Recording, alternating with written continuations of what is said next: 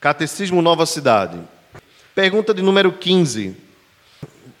Já que ninguém consegue guardar a lei, qual é o seu propósito? Bem, essa pergunta ela já tem uma premissa, né? Que é resultado das lições anteriores. Ninguém é capaz de guardar a lei. Bem, resposta: que conheçamos a vontade e a natureza santa de Deus e a natureza pecaminosa e desobediente de nossos corações, e assim nossa necessidade de um Salvador. A lei também nos ensina e exorta a viver uma vida digna de nosso Salvador. Excelente resposta, eu acrescentaria apenas ao catecismo, com todo, todo zelo, uh, o fato de que a lei também tem um propósito de refrear o mal e aqui não especificamente a, aos crentes, mas a toda a humanidade. Então, observe que quando, quando a, mesmo em civilizações que não foram a, a, cristianizadas, por assim dizer, ou evangelizadas pelo cristianismo, existem leis, principalmente ligadas à preservação da vida, é, que são estabelecidas para refreamento do mal ok? Porque Deus colocou a lei no coração do homem, então ele mesmo, sem ter a Cristo como Salvador, ele tem cuidado, de maneira geral, logicamente, em refrear o seu mal para não ser é, pego em desacordo com a lei. É claro que, irmãos, quando Deus colocou a lei no coração do homem e o homem pecou, essa lei também fica no coração dele distorcida o que faz com que os homens então comecem a trocar os valores. É, eu, eu, gosto sempre de, de, ao observar esse, esse material, pensar com os irmãos questões atuais. É, é muito triste o que tem acontecido em alguns países e, e chegando tão perto de nós. A Argentina é, aprovar por proposta do seu governo, né, do, do, do governo federal, né, o presidente, é, aprovar o aborto até 14 semanas. Né? Já, já havia lá a lei que a, permitiu o aborto em casos de estupro, é, aborto em casos de risco à saúde da mãe. É, todas essas coisas são extremamente questionáveis. É, mas aí eles avançaram mais. E, e, é muito triste você ver as pessoas nas ruas comemorando essas coisas. É como se fosse o um retrato da degradação do ser humano. Porque uma vida indefesa, sendo perdida ali, sob o, o, a, a ideia de que está protegendo a mãe, que não vai ter. Meus irmãos, isso é terrível. É da mesma forma, em algumas tribos indígenas, no Brasil e fora do Brasil, onde uma criança que nasce com deficiência é enterrada viva, algumas nações tribais também fazem isso, é muito triste, é lamentável. É, eu não sei se você sabe, é, é, mas esse é o caso, um caso que aconteceu com a ministra Damares, né, a atual ministra da Família, né, da Mulher e da Família. Ela foi julgada por ter salvo uma criança indígena que seria morta. Né, e essa mulher ainda consegue ser alvo de crítica, né? Das pessoas a criticarem. Além dela mesma ter sido salva de um estupro. Né? E as pessoas fazem chacota com ela. Porque muitas vezes a, a mídia brasileira escolhe primeiro a pessoa de acordo com a ideologia dela. Se vai defendê-la ou se vai massacrá-la. Então é meio assim: morreu o ator fulano de tal. Aí a mídia vai lá né, e procura saber se aquele cara era da direita ou da esquerda. Se for da esquerda, lamenta, chora, se ele for militante principalmente, porque, por causa da sua importância, porque foi o primeiro negro a fazer isso, a primeira negra a fazer aquilo, e aí faz todo aquele show. Mas se o cara for de outra linha, ou não fala, ou fala mal. Então, o, o, esses casos de pessoas, de missionários, inclusive, que tiveram crise com essa questão. Missionários que entraram em tribos indígenas para evangelizar, é, é um direito do índio receber a mensagem do evangelho. Nós estamos num país livre, não existe é, é, é vários ou povos diferentes no Brasil no sentido de ter mais direito ou menos direito. Então eu tenho o direito a expressar a minha fé a quem eu quiser, e o outro tem o direito de ouvir se quiser. Missionários que entraram em tribos indígenas e tiveram crises em ver crianças, por conta de uma deficiência, às vezes por ser gêmeas, tem essa questão também, serem enterradas vivas. E lidando com isso, não conseguiram, pegaram a criança e fugiram, saíram da tribo. E aí há uma proteção, veja, há uma proteção à cultura indígena, chama isso de cultura, enquanto não se protege o próprio índio, que é a criança ali. Então, a, mesma coisa a gente tem visto quanto à questão do estupro no Brasil. Por que isso, irmãos? É porque a lei, embora esteja no coração do homem, o, o pecado distorceu a sua perspectiva da lei. Isso é muito triste e essa realidade vem se agravando cada vez mais. E, e quanto mais nós estamos num país, no, mundo globalizado, mais a gente vai sabendo dessas notícias, né? Isso vai nos entristecendo em ver como o homem se tornou mal. Então, irmãos, para que serve a lei? A lei é, nos ajuda a conhecermos a santidade de Deus ao mesmo tempo que nos mostra a nossa pecaminosidade. E o que é que isso nos faz? Quando nós olhamos para a lei, vemos que Deus é perfeito. Olhamos para nós, vemos que nós somos imperfeitos, pecadores. Criou-se uma barreira, então. Então é necessário uma intervenção. Essa intervenção, irmãos, não vem de nós, nós não somos capazes nem mesmo de desejar essa intervenção. A, a nossa, a, a, nossa lida com essa, é, é, é, essa santidade de Deus diante da nossa pecaminosidade é pecarmos mais, mais e mais. Então, essa intervenção acontece por parte de Deus. Por isso o apóstolo Paulo diz: Não vem de nós, é dom de Deus. Por isso a Bíblia diz: Porque Deus amou o mundo de tal maneira que deu o seu Filho unigênito para que todo aquele que nele crê não pereça, mas tenha vida eterna. Ou seja, a lei de Deus nos mostra que Deus é santo. A lei de Deus nos mostra que somos pecadores. Se Deus é santo, nós somos pecadores e há uma barreira criada, é necessário que essa barreira seja derrubada para que nós possamos voltar à comunhão com Deus. Nós não podemos derrubar essa barreira. Não apenas não podemos porque somos pecadores, mas também não queremos porque somos pecadores. O nosso prazer estava no pecado. Éramos filhos da ira. Então a intervenção veio de cima, de forma monergística. Foi Deus quem entrou em ação, de cima para baixo. Ele veio ao nosso encontro, é isso que nós celebramos no Natal. É por isso que é tão importante, irmãos, nós celebrarmos o Natal e celebrarmos o Natal verdadeiro. Não o Natal de presentes, não o Natal de roupa nova. Há muitos anos, muitos anos, é, eu adquiri o hábito, nós adquirimos o hábito de não comprar nada novo no Natal. É, é, é, é, claro que eu não quero interferir na família dos irmãos, mas lá em casa a gente não tem história de presente de Natal, não tem. É, colocaram até um meme, nézinho, essa semana que eu achei engraçado.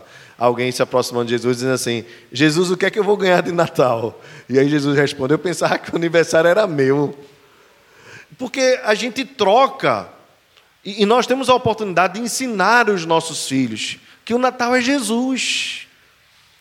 A importância verdadeira do Natal é, é o Deus que se fez carne, que se fez homem, que desceu mas, ele não desceu simplesmente para descer, ele desceu por causa da nossa miséria. E ele tomou para si a nossa miséria, de tal forma que, sendo ele o rei de todas as coisas, nasceu numa manjedoura. O que que tinha naquele lugar, na, na, naquele estábulo? O que é que tinha naquele, eh, naquela, na parte de baixo das caravansarais, né, os locais onde as pessoas descansavam da, da longa viagem?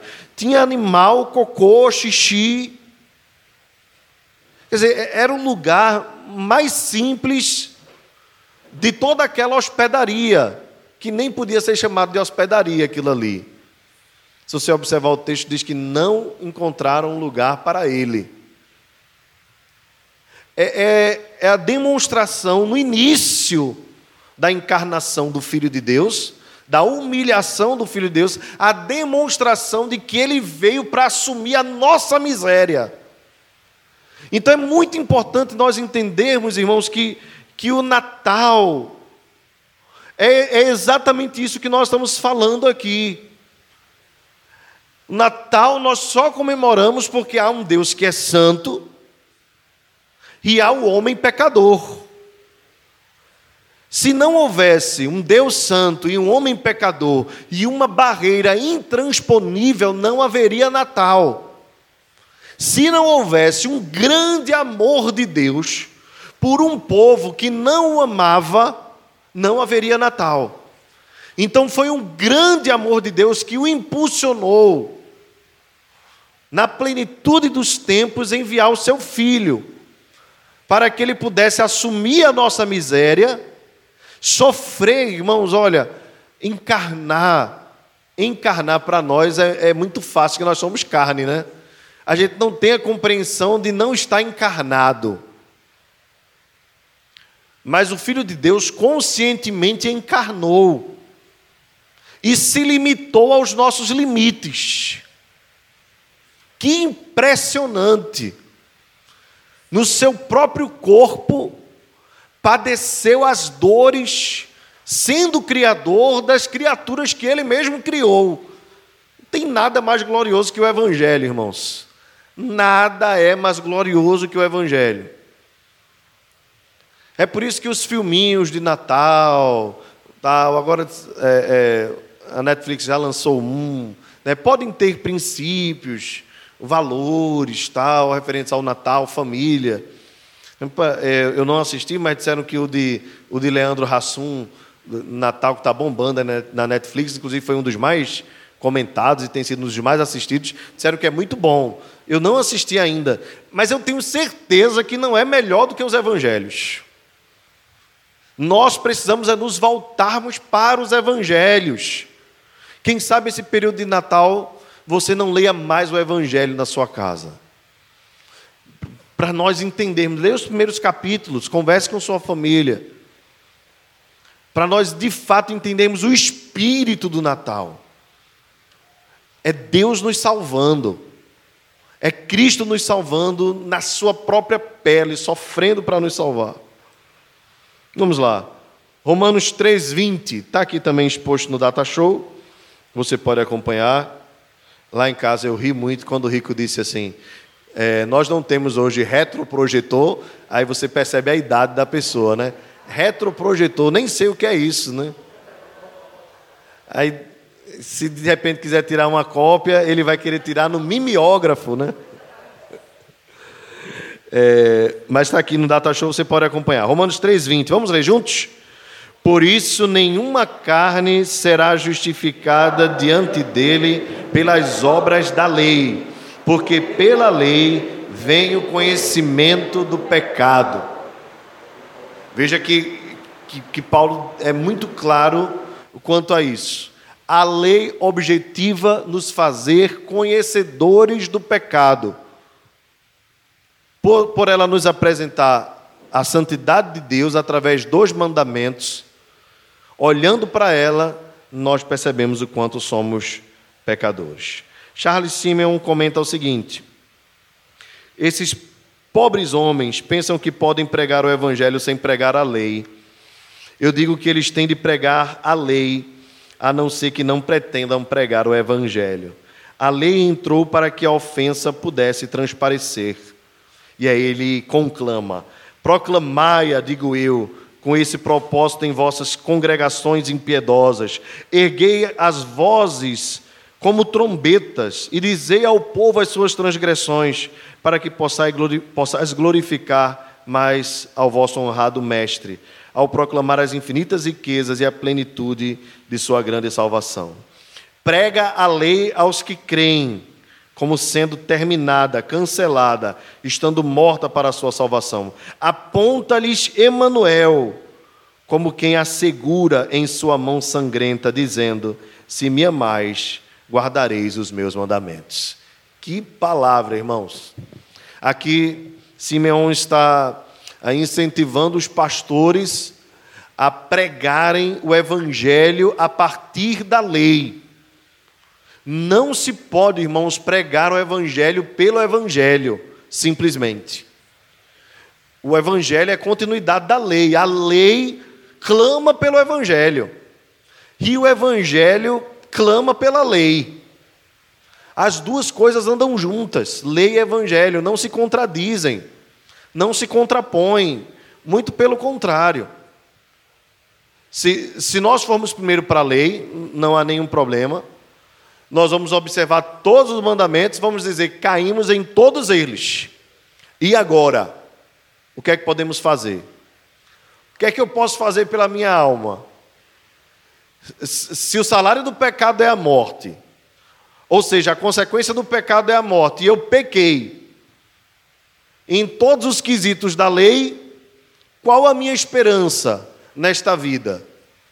Por si só, nenhuma pelas suas próprias obras? Nenhuma, porque você já caiu e vai continuar pecando. E aí você pode apelar para alguns caminhos religiosos, como por exemplo, os espíritas vão dizer que você já está aqui porque está cumprindo, ah, tentando o aperfeiçoamento da sua vida anterior. Então você encarnou porque já havia desencarnado, dizem os espíritas.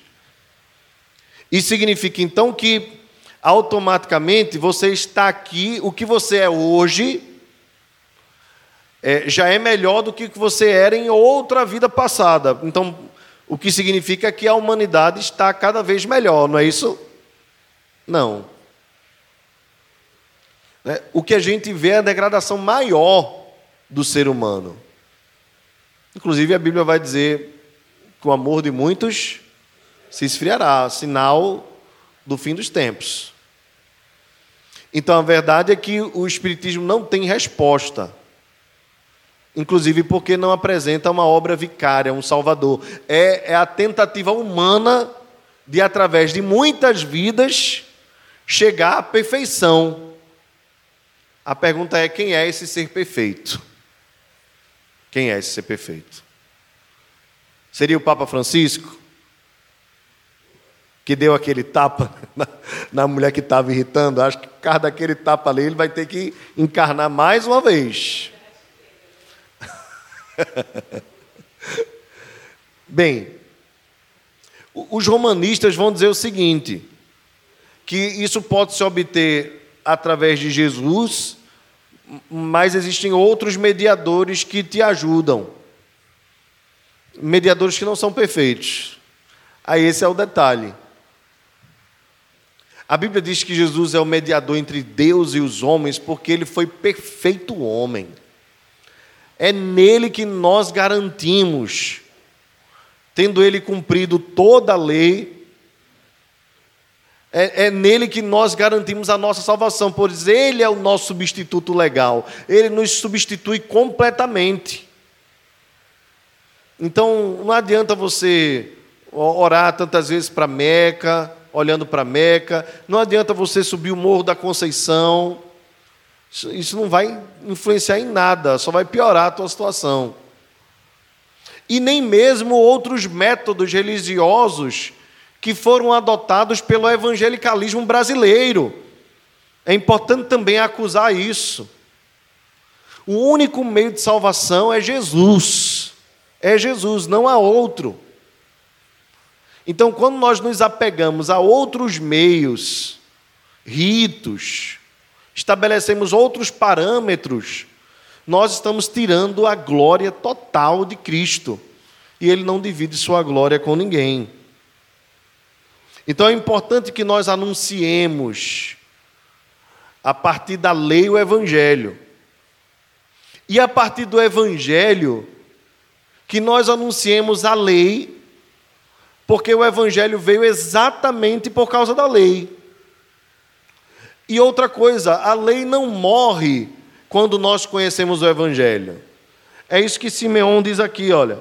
Aponta-lhes Emanuel como quem assegura, né, assegura a lei, em sua mão sangrenta, dizendo: Se me amais, guardareis os meus mandamentos. Então nós somos salvos da ira da lei para seguirmos a lei em amor, obediência por amor. Então não há contradição nisso. Então algumas pessoas dizem assim: a lei não existe mais. Esse negócio de dez mandamentos é coisa do Antigo Testamento, da antiga aliança. Não é. Jesus proclamou todos eles e disse: Se me amais, guardareis os meus mandamentos. Que mandamentos? A que mandamentos ele se refere? Ao, ao o maior de todos os mandamentos: amar a Deus sobre todas as coisas, os quatro primeiros mandamentos da lei e ao próximo como a si mesmo, os seis últimos mandamentos da lei. Ou seja, Jesus proclamou a própria lei, deixando claro para os fariseus e para os judeus: ela precisa ser obedecida não por legalismo, não como meio de se obter salvação, mas por amor, como resultado da salvação que nós já recebemos pelo mérito de Jesus Cristo, que foi perfeito cumpridor da lei. Bem, meus irmãos, a lei de Deus, diz Lincoln Duncan, nos ajuda a conhecer a Deus, a nós mesmos, conhecer nossas necessidades e de conhecer a vida de paz e de bem-aventurança. Ajuda-nos a conhecer Deus porque ah, revela especificamente seu caráter e seus atributos, a sua santa vontade como ele é então a lei nos ajuda a conhecer a Deus porque o seu caráter está exposto na lei. Ele é santo, santo, santo. Paulo nos diz em Romanos 1 que todos sabem o que é certo ou errado, mas a lei de Deus nos revela especificamente o caráter de Deus e suas qualidades morais. Bem, passando um pouquinho. A lei de Deus revela nós mesmos, especialmente nossa natureza pecaminosa nossa desobediência. Então, revela Deus, seu caráter, ele é santo.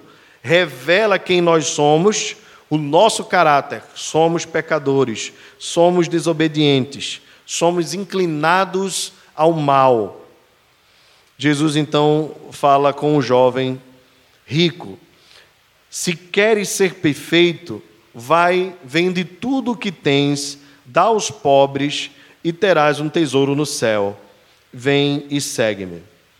O jovem rico essencialmente diz a Jesus, apesar de triste, não posso. E parte. Duncan então diz: o que está acontecendo nessa história? Jesus estaria dizendo que temos que dar tudo o que temos. Jesus então estaria ensinando aí uh, o comunismo, o socialismo. Seria isso? Bem, absolutamente não. Mas no caso do jovem rico, Jesus revela pela lei de Deus a natureza específica do seu pecado. Qual o primeiro mandamento? Não terás outros deuses diante de mim. Ali, Deus encarnado, Jesus, está dizendo ao jovem soberano: O que vais escolher? Teu dinheiro, tua, tuas posses ou a mim, que sou Deus? O jovem rico escolheu algo acima de Deus: o dinheiro. Bem, eu diria mais um pouco. Quando Jesus diz assim àquele jovem: Vai, vende tudo que tu tens e dá aos pobres, e depois segue-me. Jesus está falando não apenas da idolatria ao dinheiro, mas também do amor dele para com o próximo. Porque a pergunta do jovem rico é: qual o maior de todos os mandamentos? Aliás, é, é, como faço para herdar a vida eterna, né? Então, o, o que Jesus o que Jesus está dizendo para ele é: olha, você precisa amar sobre todas as coisas a mim, e você precisa amar o seu próximo. Então, seguir Jesus dando tudo aos pobres é não ter nada acima de Jesus e querer que o outro tenha a mesma vida tranquila que ele tem quanto às posses. Então está incluso aí os dez mandamentos numa situação só: amar a Deus sobre todas as coisas e amar ao próximo como a si mesmo. Bem, e a lei também é, nos mostra a vida de paz e bem-aventurança. Quando pensamos em obediência, muitos de nós pensamos imediatamente: será que eu tenho que fazer isso? Preciso praticar as boas obras? Tenho que obedecer? Não era essa a atitude questionadora de Jesus quanto aos mandamentos e à vontade de Deus. Na verdade, ele dizia com frequência aos discípulos: Minha comida é fazer a vontade daquele que me enviou e realizar a sua obra. Em outras palavras, irmãos, a lei nos ensina a nós obedecermos a Deus por amor, a nós reconhecermos que os seus mandamentos não são penosos. A lei nos ensina de quando Deus nos estabelece limites, não é que Deus está nos tirando o gosto da alegria, da felicidade. Não é que Deus é um estraga prazeres. A verdade é que é, quando Deus estabelece limites, é que ele entende que a felicidade não é aquilo que nós acreditamos ser. Que a felicidade é ter liberdade sendo escravo de Cristo e não escravos do nosso próprio coração. Porque, como dizia Lutero, não existe liberdade. Todos nós fomos nascidos escravos. O homem é escravo de alguma coisa. Não existe neutralidade. Ah, fulano é um ser neutro. Ele não é nem crente nem é ímpio. Não existe isso. Então, quando alguém não tem prazer em Deus, nas coisas de Deus, nos mandamentos de Deus, o seu prazer está em outro ídolo, de outra forma, que pode ter característica física ou que pode ser invisível pode ser a sua própria mente, os seus próprios pensamentos. Alguém é fã ou, ou idolatra a sua própria liberdade, e esse é o egocentrismo, a autonomia, a independência. Bem, cada um se torna, interessante isso, né, como diz o Salmo, tornam-se semelhantes a eles os que tais coisas praticam. Quando o Salmo 115 fala sobre os ídolos. E é a pura realidade.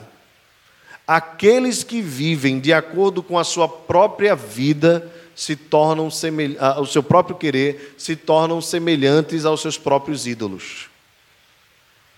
Quem ama o dinheiro se torna como dinheiro. E assim vai. Então, irmãos, entendamos muito bem, nós que somos da fé, nós que cremos no Senhor os mandamentos de Deus não são penosos. Quando Deus diz assim, não adulterarás, não é que Deus está querendo cortar o teu prazer de querer ter uma, duas ou três mulheres, ou ter o, o homem ou a mulher que não é o seu marido a sua esposa. Não é que Deus é um estraga prazer, é que Deus sabe que a felicidade não está nestas coisas. Tanto é que quem parte para uma, parte para outra, e parte para outra, e parte para outra, e não tem fim. E é uma busca incessante, infindável. Veja também o caso de pessoas que, é, é, que buscam refúgio para as suas crises existenciais em, em qualquer outra coisa que não é Deus. Alguns partem para o vício no álcool, Aí depois o álcool não mais satisfaz. Aí começa a, a entrar em drogas ilícitas. Aí a maconha não mais satisfaz porque a maconha deixa muito relaxado, aí precisa ativar, aí vai para o crack. E assim vai de fuga em fuga. Eu estou falando de coisas ilícitas.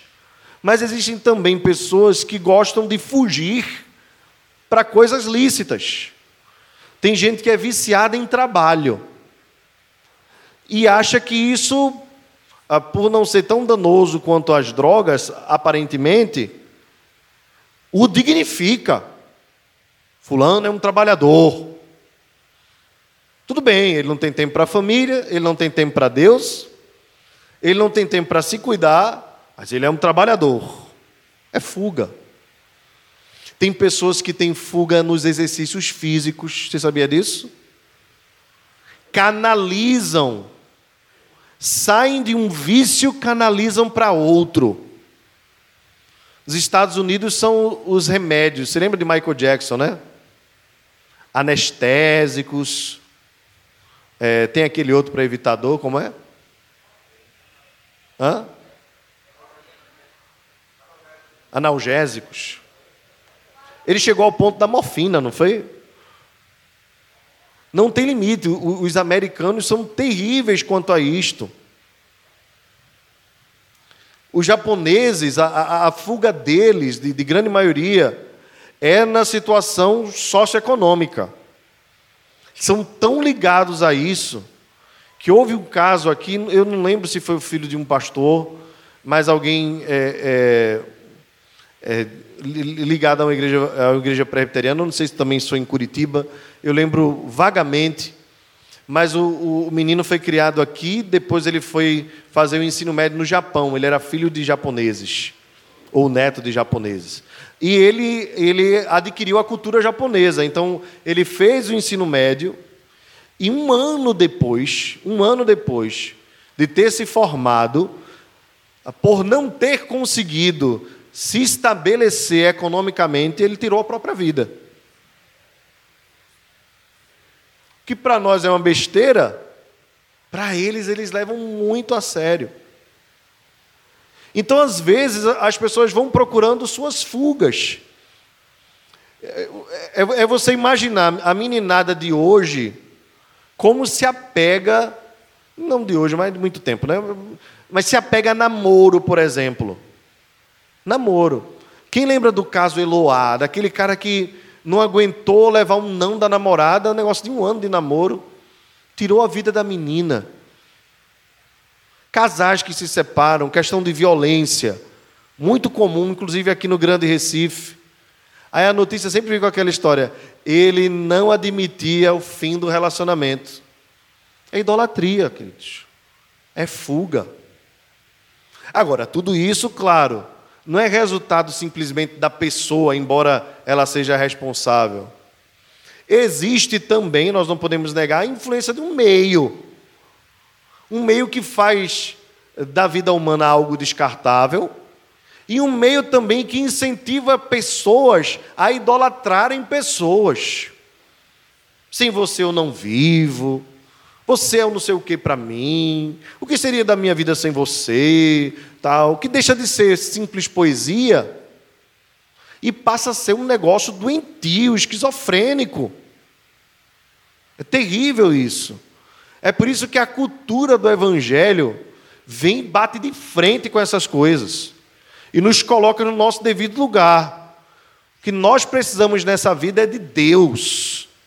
Ele é o centro de tudo. Quando, quando Paulo recebeu do Senhor aquela palavra de a minha graça te basta, é Deus dizendo para ele: Eu sou suficiente para você.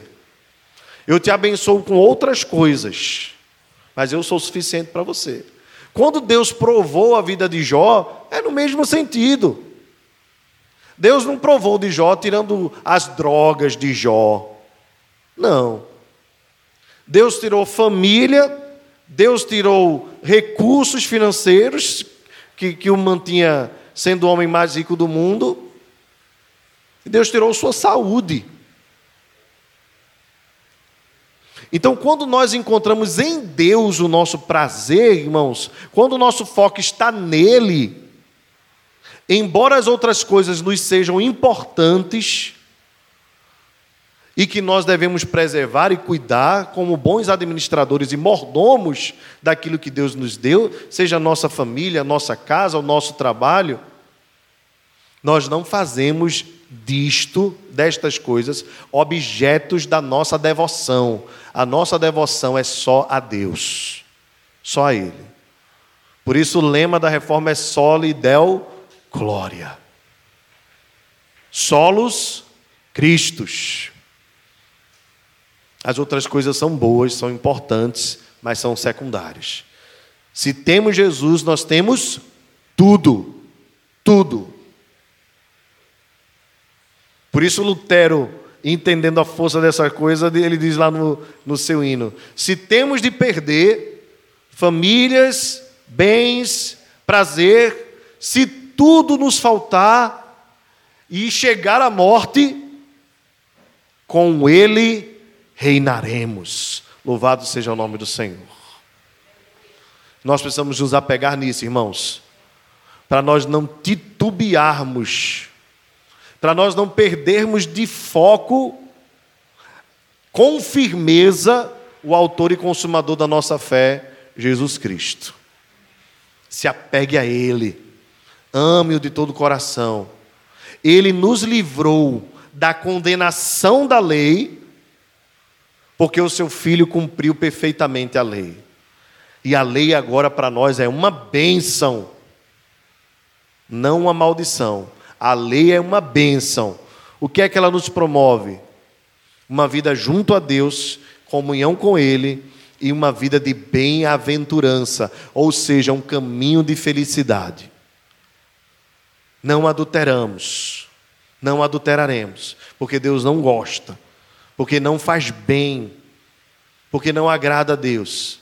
Então eu me mantenho firme. Eu me mantenho firme, porque é o propósito de Deus.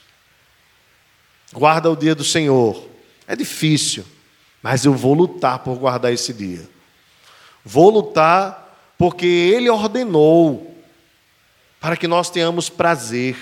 Eu vou honrar o meu pai e a minha mãe, vou obedecê-los, eu vou amá-los. Eles podem não ter sido os pais perfeitos, eu também não sou um pai perfeito. Essa semana eu dei uma palmada em Giovana, ela estava já pronta já para ir para a escola e aquele trabalho todo né, para arrumar, para deixar ela prontinha para a hora da condução chegar. E Catiane olhou e disse: Giovana está com a roupa, com a farda toda molhada. Toda molhada. E eu, com a ignorância, assim, já com raiva, dei um tapa no braço dela, tirei a blusa assim com força, tal, e aí fui lá, botei uma farda nova. E ele disse: Pronto. Aí depois eu fui guardar, pegar a roupa né, que ela tinha e vi que era perfume. Ela tinha tentado sozinha botar perfume, melou a roupa. Quantas vezes você já não melou a roupa tentando botar perfume? Não é? As irmãs aí botando batom, melou aqui. Tá. Quer dizer, eu, eu usei de um exagero, foi desproporcional à infantilidade dela. E aí eu fico pensando assim, irmãos, olha, às vezes nós somos muito cruéis. Nós somos muito cruéis. Uma desobediência só, a gente já perde a paciência. Louvado seja Deus por sua graça. Que Ele não age conosco como nós agimos com os nossos filhos. Ele é tão gracioso porque todas as vezes que eu é, pecasse, né, do jeito que eu peco, ele me sacudisse do jeito que eu a sacudi, meus irmãos, não sobraria nada de mim. Nada de mim. E olhe que alguns dos meus pecados são intencionais. Não é botar perfume sem querer. Às vezes eu me melo com, com coisas piores. Entendam o que eu estou falando. É graça de Deus, irmãos. A lei foi feita para nós andarmos no caminho. E quando nós cairmos na lei, nós temos um Deus que é compassivo e justo. Tardio, olha irmãos, tardio em irar-se. Às vezes a gente é pavio curto, né? Deus é tardio em irar-se. Grande em o que, irmãos? Longanimidade. Se ser longânimo já, já é ter um ânimo longo, Deus é grandioso em ter um ânimo longo. É por isso que nós estamos vivos. É por isso que nós ainda estamos bem. Porque podemos continuar com a longanimidade de Deus. Caímos sete vezes, sete vezes Ele nos levanta que seja a sua lei o nosso prazer, a nossa alegria.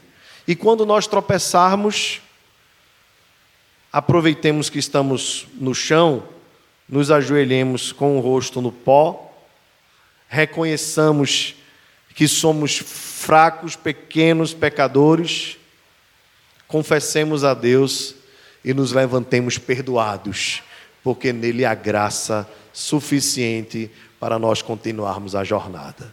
Que Deus nos abençoe. Vamos ficar de pé para cantarmos um cântico de louvor ao Senhor.